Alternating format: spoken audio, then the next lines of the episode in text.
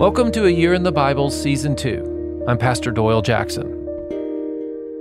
Day 37, Matthew chapter 27, The Cross and the Curtain.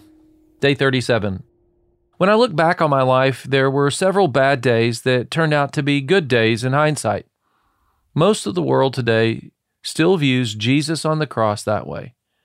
When you look back on your life, there are lost jobs, breakups, and broken contracts like the perfect house that slipped through your fingers, they help us see God's hand of grace in the midst of life. I can tell you, I'm glad about several of those moments looking back on my life. Well, Matthew 27 is like that with the cross and the curtain of separation in the middle.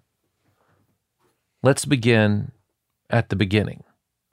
Matthew 27 opens with Judas trying to reverse his worst day ever.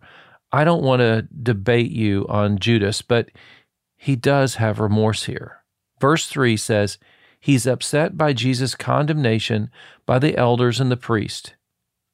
It makes me one wonder if somehow Jesus would walk through the trial like he did of an angry mob in Nazareth in Luke 4:29.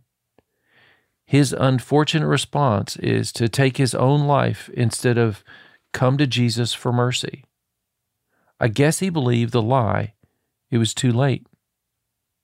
Yet Jesus knew what it is to have people angry at him, to reject him, and Judas had seen that.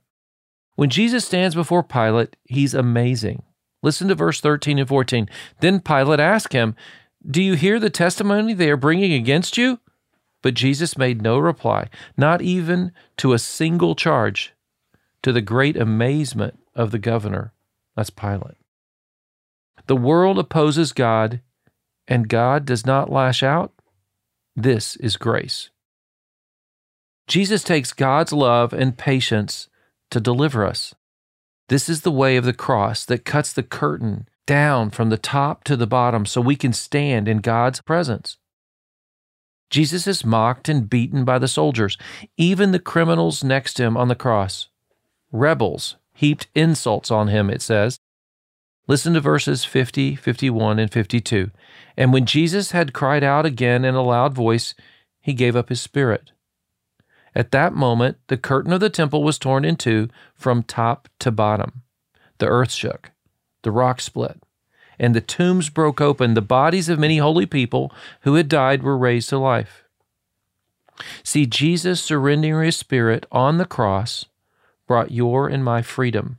In verse 55, it says the centurion in charge of his murder admits, quote, Surely this was the Son of God. The cross begins to open people's eyes. The deception is lifted. So the guard and his tomb and the start over.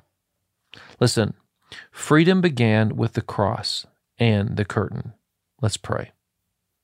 Father, I'm grieved that Jesus had to suffer for me, but I'm grateful you believed in me you are my Savior and Lord. I pray in Jesus' name, amen. Amazing reading. Hey, do me a favor and share the podcast.